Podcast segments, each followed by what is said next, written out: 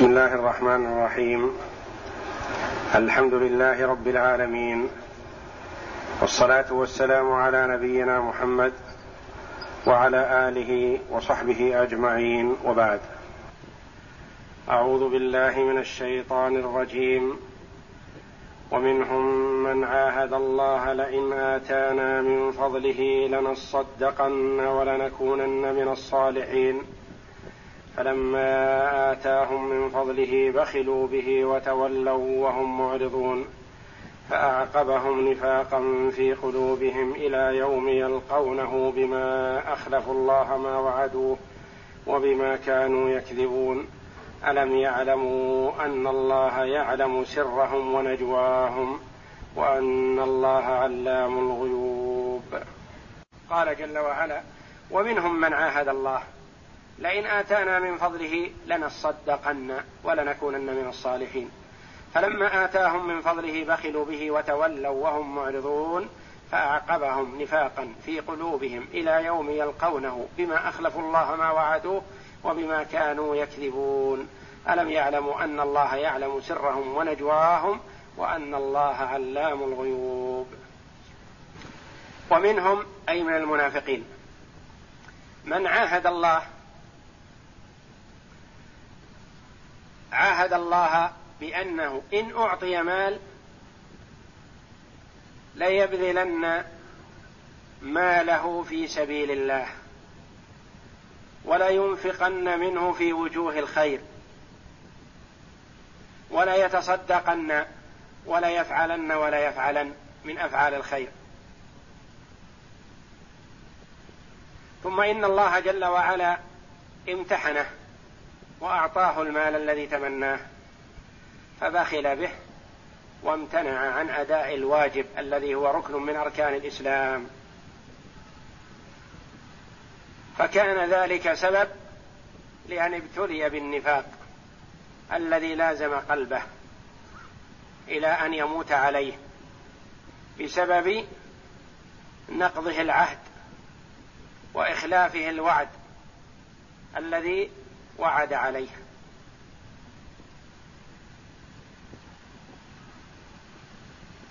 وقيل في سبب نزول هذه الآية كما ذكر ذلك جمع من المفسرين روي عن ابن عباس رضي الله عنه وعن الحسن البصري رحمه الله أن هذه الآية نزلت في ثعلبة ابن حاطب. وكان من الأنصار. وقد روي أنه كان يحضر مع النبي صلى الله عليه وسلم الصلاة فيخرج مسرعا بعدما ينصرف النبي صلى الله عليه وسلم من صلاته. فقال له النبي صلى الله عليه وسلم في ذلك فقال لم يكن عندي أنا وامرأتي إلا هذا الثوب. فكنت أحضر به الصلاة ثم أنصرف مسرعا لتأخذه المرأة فتصلي فيه وجاء إلى النبي صلى الله عليه وسلم فقال يا رسول الله ادعو الله أن يرزقني مالا. فوالله لئن رزقني الله مالا لأتصدقن منه ولأعطين كل ذي حق حقه. فقال النبي صلى الله عليه وسلم يا ثعلبة قليل تؤدي شكره خير من كثير لا تطيقه.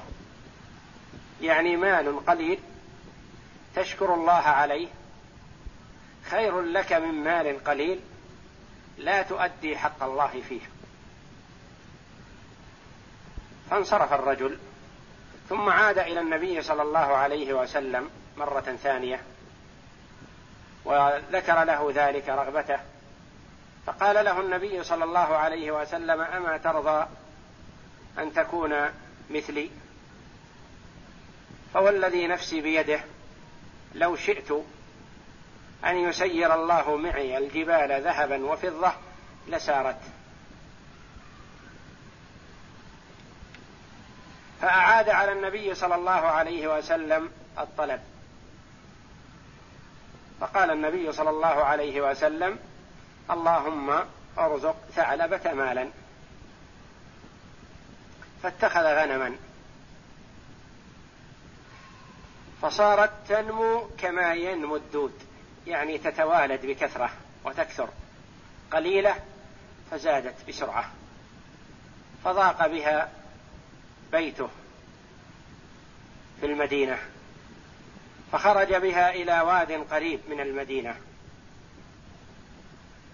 فصار يشهد الصلوات مع النبي صلى الله عليه وسلم. ثم ابتعد قليلا لأنها ضاق بها المكان فابتعد عن المدينة قليلا. فصار يشهد صلاة الظهر والعصر مع النبي صلى الله عليه وسلم ويصلي وحده بقية الصلوات. ثم زادت ونمت كما ينمو الدود. فابتعد وصار لا يشهد إلا صلاة الجمعة مع النبي صلى الله عليه وسلم. انشغل بها. ثم زادت ونمت وابتعد. وصار لا يشهد لا جمعة ولا جماعة. وصار في يوم الجمعة يخرج من مكانه الذي هو فيه يتلقى الركبان يسألهم عن الأخبار.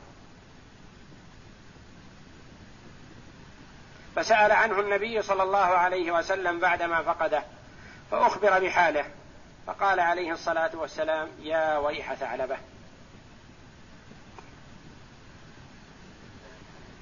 ثم أنزل الله جل وعلا فريضة الزكاة.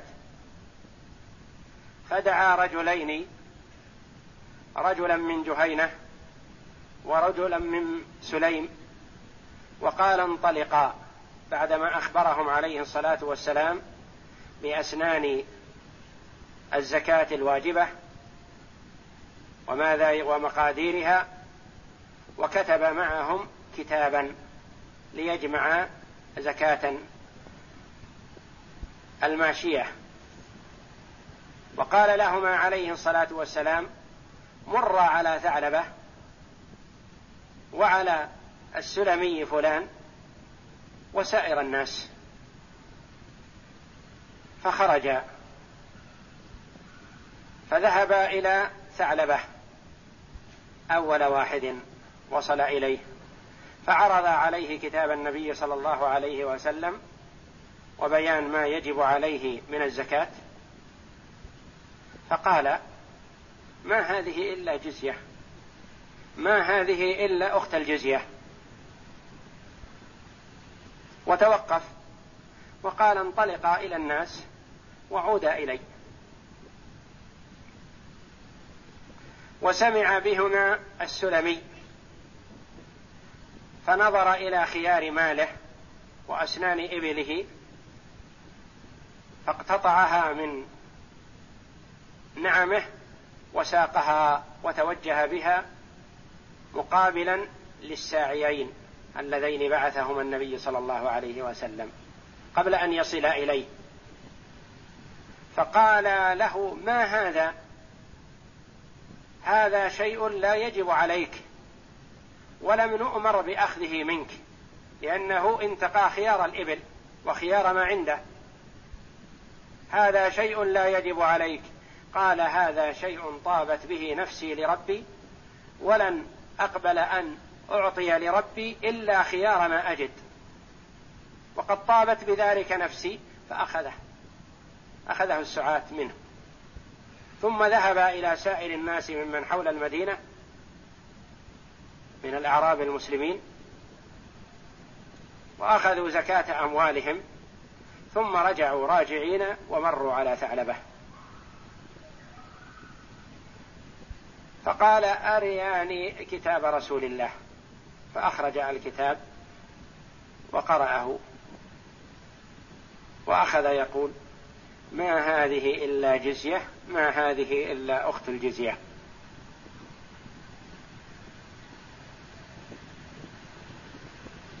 انطلقا حتى أرى رأيي. ما عزم على أن يدفع شيئا. فاقبل ذهب إلى توجه إلى المدينة راجعين. وحينما رآهما النبي صلى الله عليه وسلم مقبلين وقبل أن يتكلم قال عليه الصلاة والسلام يا ويح ثعلبة يا ويح ثعلبة يا ويح ثعلبة ودعا للسلمي بخير. فأخبر النبي صلى الله عليه وسلم بما فعل ثعلبة وبما فعل السلمي. فأنزل الله جل وعلا بعد ذلك ومنهم من عاهد الله لئن آتانا من فضله لنصدقن ولنكونن من الصالحين. فلما آتاهم من فضله بخلوا به وتولوا وهم معرضون فأعقبهم نفاقا في قلوبهم إلى يوم يلقونه بما أخلفوا الله ما وعدوه وبما كانوا يكذبون. ألم يعلموا أن الله يعلم سرهم ونجواهم وأن الله علام الغيوب؟ فسمعها بعض قرابة ثعلبة. فذهب إليه وقال يا ويحك يا ثعلبة أما علمت أن الله أنزل فيك قرآنا يتلى؟ أنزل فيك كيت وكيت فجاء ثعلبة مقبلا ومعه صدقته إلى النبي صلى الله عليه وسلم وطلب منه أن يأخذها فأبى عليه الصلاة والسلام وقال إن الله جل وعلا منعني من, أخذ من أن آخذ صدقتك. لأن الله جل وعلا قال فأعقبهم نفاقا في قلوبهم إلى يوم يلقونه يعني إلى يوم القيامة. فأخذ يبكي ويحث التراب على الرأس التراب على رأسه ولم يقبل منه النبي صلى الله عليه وسلم صدقته. ولما لحق رسول الله صلى الله عليه وسلم بالرفيق الأعلى مات عليه الصلاة والسلام. أخذ ثعلبة صدقته وجاء إلى أبي بكر. فقال لقد علمت مكانتي من رسول الله صلى الله عليه وسلم ومنزلتي من الأنصار وهذه صدقتي. فقال أبو بكر رضي الله عنه ما قبل رسول الله صلى الله عليه وسلم صدقتك فلن أقبلها أنا وأبى أن يأخذ صدقته. ثم كان زمن عمر رضي الله عنه فجاء بصدقته فلم يقبلها عمر. وقال ما قبلها رسول الله صلى الله عليه وسلم ولا قبلها أبو بكر فلا أقبلها أنا. ثم لما كان زمن عثمان رضي الله عنه جاء بصدقته فقال هذه صدقتي. فقال عثمان رضي الله عنه ما قبل رسول الله صلى الله عليه وسلم صدقتك ولا أبو بكر ولا عمر فلا أقبلها أنا. ومات ثعلبة في خلافة عثمان رضي الله عنه. وهذه القصة حكاها جمع من المفسرين. نسبوها إلى هذا الاسم ثعلبة. وأنه أشهد على نفسه أنه إن أعطي مال ليتصدقن منه ولا يعملن منه في وجوه الخير كلها. فأعطاه الله جل وعلا هذا المال فأخلف الوعد.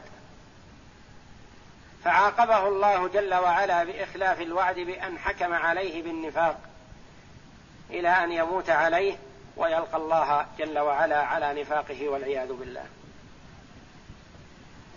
وسواء كانت هذه القصة هي في ثعلبة المسمى بهذه الروايات عن بعض الصحابة رضي الله عنهم وبعض والتابعين من بعدهم أو لغيره من الناس فهي خبر من الله جل وعلا عن صفات المنافقين. والله جل وعلا حكيم حينما تحصل واقعة على شخص معين لا ينسبها جل وعلا إلى هذا الشخص بعينه بل يحذر منها جل وعلا تحذيرا عاما. لا يقال إن هذه خاصة بزيد أو بعمر من الناس وإنما هذه عامة. تصدق على كل من اتصف بهذه الصفات الذميمة والعياذ بالله. يكون فقيرا ثم يتفضل الله عليه بالأموال الطائلة ثم يبخل بالشيء اليسير الذي أوجب الله عليه. الزكاة في الغنم هذه التي أعطيها هذا الرجل أو غيره في المئة في المئة شاة واحد في المئة. أقل من زكاة الحبوب والثمار وأقل من زكاة الذهب والفضة في المئة واحدة ولا تؤخذ من أعلاها ولا من أدناها وإنما من الوسط. فهو شيء يسير بالنسبة لما أعطى الله جل وعلا عبده. لكن النفس إذا ابتليت بالشح والبخل والعياذ بالله استثقلت واستعظمت الشيء اليسير. لأنه لا يبذل ما يبذل ابتغاء وجه الله وإنما يبذل من أجل غرض من أغراض الدنيا. وليس عنده إيمان يدفعه لأن يجود بالمال بطيب خاطر منه. فيبخل بالشيء اليسير في وجوه البر وربما بذل المال العظيم في وجوه الشر والعياذ بالله. فكثير ممن ابتلوا بالأموال العظيمة الطائلة الكثيرة لا يبذلون الشيء اليسير في وجوه البر وفي مرضاة الله ويمنعون الزكاة ويبذلون الأموال الطائلة فيما لا طائل تحته ولا فائدة فيه أو فيه ضرر عظيم عليهم. يبذلون المال الكثير في المعصية ولا يبذلون الشيء اليسير في الطاعة. وهذا والعياذ بالله دليل على الحرمان. والنفس من طبيعتها تأمر بالسوء وتأمر بالفحش وتأمر بالمنع والشيطان يساعد على ذلك. وعلى العبد أن يجاهد نفسه في طلب مرضاة الله وفيما يبذله من مال ابتغاء رضوان الله جل وعلا ويعلم أن ما يبذله من خير هو له حقيقة وهو الذي ينفعه وما يتركه بعده هو مال وارث. ومن أعطي المال الكثير لو تأمل في نفسه لن يأكل هذا المال ولا نصفه أو ثلثه أو أقل من ذلك. فهو إن بخل إنما يبخل عن نفسه والعياذ بالله. والله جل وعلا غني عنه وعن ماله وإنما من بذل فقد بذل لنفسه. من أعطى فقد أعطى لنفسه نفعا لها في الدنيا بمضاعفة المال وزيادته وبركته ونموه ونفعا لها في الدار الآخرة. والله جل وعلا كلما أنفق عبده نفقة في مرضاته سواء كانت مما يتقرب به إلى الله جل وعلا من صدقة أو بذل في جهاد في سبيل الله أو لإعلاء كلمة الله أو كان مباحا. أنفقه على نفسه وعلى عياله. فالله جل وعلا يخلفه عليه. فهذه موعظة عظيمة من الله جل وعلا لعباده. لعلهم يتعظوا ويتذكروا والسعيد من وعظ بغيره. وبعض العلماء شكك في أن تكون هذه القصة هي قصة ثعلبة ابن حاطب الأنصاري فالله أعلم بذلك. ونحن لا نقول إلا ما نقل لنا من بعض أئمة التفسير فقد روي عن ابن عباس رضي الله عنه وروي عن الحسن البصري من سادات التابعين وممن تربى في بيت النبوة رحم الله الجميع. وسواء كانت لهذا الاسم الذي هو حاطب كما ذكر أو لغيره فهي موعظة عظيمة من الله جل وعلا لعباده بأن عليهم أن يصدقوا إذا وعدوه في النفقة في سبيله. لأن الكثير من الناس حينما يكون ماله قليل يقول في نفسه قد يقول ذلك بلسانه وقد يقول ذلك بلسان حاله وإن لم يقم بلسان مقاله. يقول لئن أعطيت مالا لأفعلن ولا افعلن ثم يعطى المال فيكون امتحان له واختبار. فمن الناس من ينجح في هذا الامتحان ويبذل ما وعد بأن يعطيه ومنهم والعياذ بالله من يبخل فتصدق عليه هذه القصة كما صدقت على من قبله. فالحذر الحذر على المرء أن يحذر أن يقع في صفة من صفات المنافقين من حيث لا يشعر. يقول الله جل وعلا ومنهم يعني من المنافقين من عاهد الله لئن آتانا من فضله يعني لأن نعطي مالا لنصدقن ولنكونن من الصالحين لنصدقن يعني نبذل الصدقة الواجبة ولنكونن من الصالحين الذين يبذلون في مرضاة الله في وجوه البر ووجوه الخير كلها. فلما آتاهم فحينما أعطاهم الله جل وعلا ما تمنوا من المال بخلوا به. والبخل هو منع الواجب. فمن منع الواجب فهو بخيل. ومن لم يمنع الواجب فلا يصح أن يوصف بالبخل. وسواء كان هذا الواجب لله كالزكاة الواجبة لأهلها الذين سماهم الله جل وعلا الأصناف الثمانية أو كانت نفقة على عياله ومن يمونه فهي واجبة عليه فإذا امتنع الشخص عن شيء من الواجب فقد بخل وإذا أدى الواجب عليه فليس ببخيل. بخلوا به وتولوا أعرضوا عما طلب منهم وما أمروا به شرعا. وتولوا وهم معرضون يعني والحال أنهم معرضون عن مرضاه الله جل وعلا. فأعقبهم. يعني ابتلوا بأن نفاقا في قلوبهم. ابتلاهم الله جل وعلا بالنفاق. الثابت في القلب الذي لا يتزحزح ولا ينقص حتى يلقى الله جل وعلا عليه يوم القيامة. يلقى الله منافقا والعياذ بالله. فاعقبهم نفاقا في قلوبهم إلى يوم يلقونه يعني يلقون الله جل وعلا. بما أخلفوا الله ما وعدوه. الباء هنا سببية يعني بسبب إخلافهم الوعد. وإخلاف الوعد من صفات المنافقين كما قال عليه الصلاة والسلام آية المنافق ثلاث إذا حدث كذب وإذا وعد أخلف وإذا أتمن خان. وقال عليه الصلاة والسلام في حديث آخر كما سيأتينا آية ثلاث أربع من كن فيه كان منافقا خالصا ومن كانت فيه خصلة منهن كانت فيه خصلة من النفاق حتى يدعها.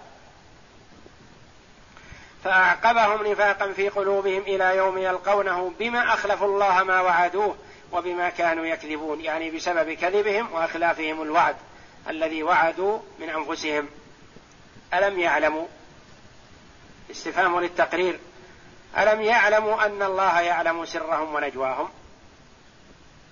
ألم يكن عندهم علم أن الله جل وعلا يعلم ما يسرون وما يعلنون؟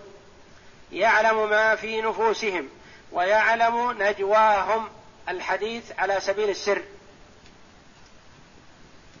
وإذا علم هذين علم ما أعلن من باب أولى. ألم يعلموا أن الله يعلم سرهم ونجواهم وأن الله علام الغيوب؟ يعلم جميع ما غاب وما خفي تعالى. لا تخفى عليه خافية. فهو جل وعلا عليم بأحوال عباده وما يسرونه. فقد يتظاهر المرء بالخير وهو يبطن الشر والعياذ بالله. فالله جل وعلا يجازيه على نيته وعلى ما يخفيه لا على ما يظهره للناس. بسم الله. أعوذ بالله من الشيطان الرجيم. ومنهم من عاهد الله لئن آتانا من فضله لنصدقن ولنكونن من الصالحين. فلما آتاهم من فضله بخلوا به وتولوا وهم معرضون. فأعقبهم نفاقا في قلوبهم إلى يوم يلقونه بما أخلفوا الله ما وعدوه وبما كانوا يكذبون. ألم يعلموا أن الله يعلم سرهم ونجواهم وأن الله علام الغيوب؟ قال العماد بن كثير رحمه الله تعالى يقول تعالى ومن المنافقين من أعطى الله عهده وميثاقه لئن أغناه من فضله ليصدقن من ماله وليكونن من الصالحين. فما وفى بما قال ولا صدق فيما ادعى. فأعقبهم هذا الصنيع نفاقا سكن في قلوبهم إلى يوم يلق إلى يوم يلقوا الله عز وجل يوم القيامة. عياذا بالله من ذلك. وقد ذكر كثير من المفسرين منهم ابن عباس وال منهم ابن عباس وال ابن عباس والحسن البصري. من المفسرين منهم ابن عباس والحسن البصري أن سبب نزول هذه الآية الكريمة في ثعلبة في أن سبب نزول هذه الآية الكريمة في ثعلبة بن حاطب الأنصاري. في ثعلبة بن حاطب الأنصاري. وقد ورد فيه حديث رواه ابن جرير ها هنا وابن أبي حاتم من حديث من حديث معان ابن رفاعة عن علي بن يزيد عن أبي عبد الرحمن القاسم بن عبد الرحمن مولى عبد الرحمن بن يزيد بن معاوية عن أبي أمامة الباهلي عن ثعلبة بن حاطب الأنصاري عن ثعلبة بن حاطب الأنصاري أنه قال لرسول الله صلى الله عليه وسلم ادع الله أن يرزقني مالا قال فقال رسول الله صلى الله عليه وسلم ويحك يا ثعلبة قليل تؤدي شكره خير من كثير لا تطيقه. قال ثم قال مرة أخرى فقال أما ترضى أن تكون مثل نبي الله؟ فوالله فوالذي نفسي بيده لو شئت أن تسير الجبال معي ذهبا أو وفضة لسارت. قال والذي بعثك بالحق لئن دعوت الله فرزقني مالا. لأعطين كل ذي حق حقه. فقال رسول الله صلى الله عليه وسلم اللهم ارزق ثعلبة مالا. قال فاتخذ غنما فنمت كما ينمي الدود. فضاقت عليه المدينة فتنحى عنها فنزل. يعني كما ينمو الدود أنها تنمي تنمو بسرعة متزايدة وتتوالد بكثرة. فتنحى عنها فنزل واديا من أوديتها حتى جعل يصلي الظهر والعصر في جماعة ويترك ما سواهما. ثم نمت وكثرت فتنحى حتى ترك الصلوات إلا الجمعة. وهي تنمي وهي تنمي كما ينمي الدود حتى ترك الجمعة. فطفق يتلقى الركبان يوم الجمعة ليسألهم عن الأخبار. فقال رسول الله صلى الله عليه وسلم ما فعل ثعلبة؟ فقالوا يا رسول الله اتخذ غنما فضاقت عليه المدينة فأخبروه بأمره فقال يا ويح ثعلبة يا ويح ثعلبة يا ويح ثعلبة. وأنزل الله جل ثناؤه خذ من أموالهم صدقة الآية. ونزلت فرائض الصدقة. فبعث رسول الله صلى الله عليه وسلم رجلين على الصدقة من المسلمين رجلا من جهينة ورجلا من سليم. وكتب لهما كيف يأخذان الصدقة من المسلمين وقال لهما مرا بثعلبة وبفلان رجل من بني سليم فخذا صدقاتهما فخرجا حتى أتيا ثعلبة فسأله الصدقة وقرأ وأقرآه وأقرآه كتاب رسول الله صلى الله عليه وسلم. فقال ما هذه إلا جزية ما هذه إلا أخت الجزية ما أدري ما هذا. انطلقا حتى تفرغا من ثم عودا إلي فانطلق. هذا على سبيل الإنكار قوله ما هذه إلا جزية فإذا لم تكن جزية فهي أخت الجزية. إنكار لهذا الحق الواجب عليه وتبرما به والعياذ بالله وشبهه بالجزية التي تؤخذ من اليهود والنصارى. فانطلقا وسمع بهما السلمي فنظر إلى خيار أسنان إبله فعزلهما للصدقة ثم استقبلهما بها فلما رأوها قالوا ما يجب عليك هذا وما نريد أن نأخذ منك هذا وما نريد أن نأخذ هذا منك فقال بلى فخذوها فإن نفسي بذلك طيبة وإنما هي له. فأخذاها منه ومر على الناس فأخذ الصدقات ثم رجعا إلى ثعلبة فقال أروني كتابكما فقرأه فقال ما هذه إلا جزية ما هذه إلا أخت الجزية انطلقا حتى أرى رأيي فانطلقا حتى أتيا النبي صلى الله عليه وسلم فلما رآهما قال يا ويح ثعلبة قبل أن يكلمهما ودعا للسلمي بالبركة فأخبر أنه عليه الصلاة والسلام ينزل عليه الوحي ويأتيه الخبر قبل أن يصل إليه قبل أن يصل إليه الرجلان. قال يا ويح ثعلبة ودعا للسلم بخير. نعم. فأخبراه بالذي صنع ثعلبة والذي صنع السلمي فأنزل الله عز وجل ومنهم من عاهد الله لئن آتانا من فضله لنصدقن الآية قال وعند رسول الله صلى الله عليه وسلم رجل من أقارب ثعلبة فسمع ذلك فخرج حتى أتاه فقال ويحك يا ثعلبة قد أنزل الله فيك كذا وكذا فخرج ثعلبة حتى أتى النبي صلى الله عليه وسلم فسأله أن يقبل منه صدقته فقال إن الله منعني أن أقبل منك صدقتك. فجعل يحثو على رأسه التراب فقال له رسول الله صلى الله عليه وسلم هذا عملك قد أمرتك فلم تطعني. فلما أبى رسول الله صلى الله عليه وسلم أن يقبل صدقته رجع إلى منزله فقبض رسول الله صلى الله عليه وسلم ولم يقبل منه شيئا. ثم أتى أبا بكر رضي الله عنه حين استخلف فقال قد علمت منزلتي من رسول الله وموضعي من الأنصار فاقبل صدقتي. فقال أبو بكر لم يقبلها منك رسول الله صلى الله عليه وسلم. وأبى أن يقبلها فقبض أبو بكر رضي الله عنه ولم يقبلها. فلما ولي عمر رضي الله عنه أتاه فقال يا أمير المؤمنين اقبل صدقتي. فقال لم يقبلها رسول الله صلى الله عليه وسلم. ولا أبو بكر وأنا أقبل أقبلها وأنا أقبلها منك فقبض ولم يقبلها. فلما ولي عثمان رضي الله عنه أتاه فقال اقبل صدقتي فقال لم يقبلها رسول الله صلى الله عليه وسلم ولا أبو بكر ولا عمر وأنا أقبلها منك فلم يقبلها منه فهلك ثعلبة في خلافة عثمان. وقوله تعالى بما أخلفوا الله ما وعدوه الآية أي أعقبهم النفاق. النفاق في قلوبهم بسبب إخلافهم الوعد وكذبهم كما في الصحيحين عن رسول الله صلى الله عليه وسلم أنه قال آية المنافق ثلاث إذا حدث كذب وإذا وعد أخلف وإذا اؤتمن خان وله شواهد كثيرة والله أعلم. وقوله ألم يعلموا أن الله يعلم سرهم ونجواهم؟ الآية يخبر تعالى أنه يعلم السر وأخفى وأنه أعلم بضمائرهم وإن أظهروا أنه, أنه إن حصل لهم أموال تصدقوا منها وشك وشكروا عليها. فإن الله أعلم بهم من أنفسهم لأنه تعالى علام الغيوب أي يعلم كل غيب وشهادة وكل سر ونجوى ويعلم ما ظهر وما بطن. والله أعلم وصلى الله وسلم وبارك على عبده ورسول نبينا محمد وعلى آله وصحبه أجمعين.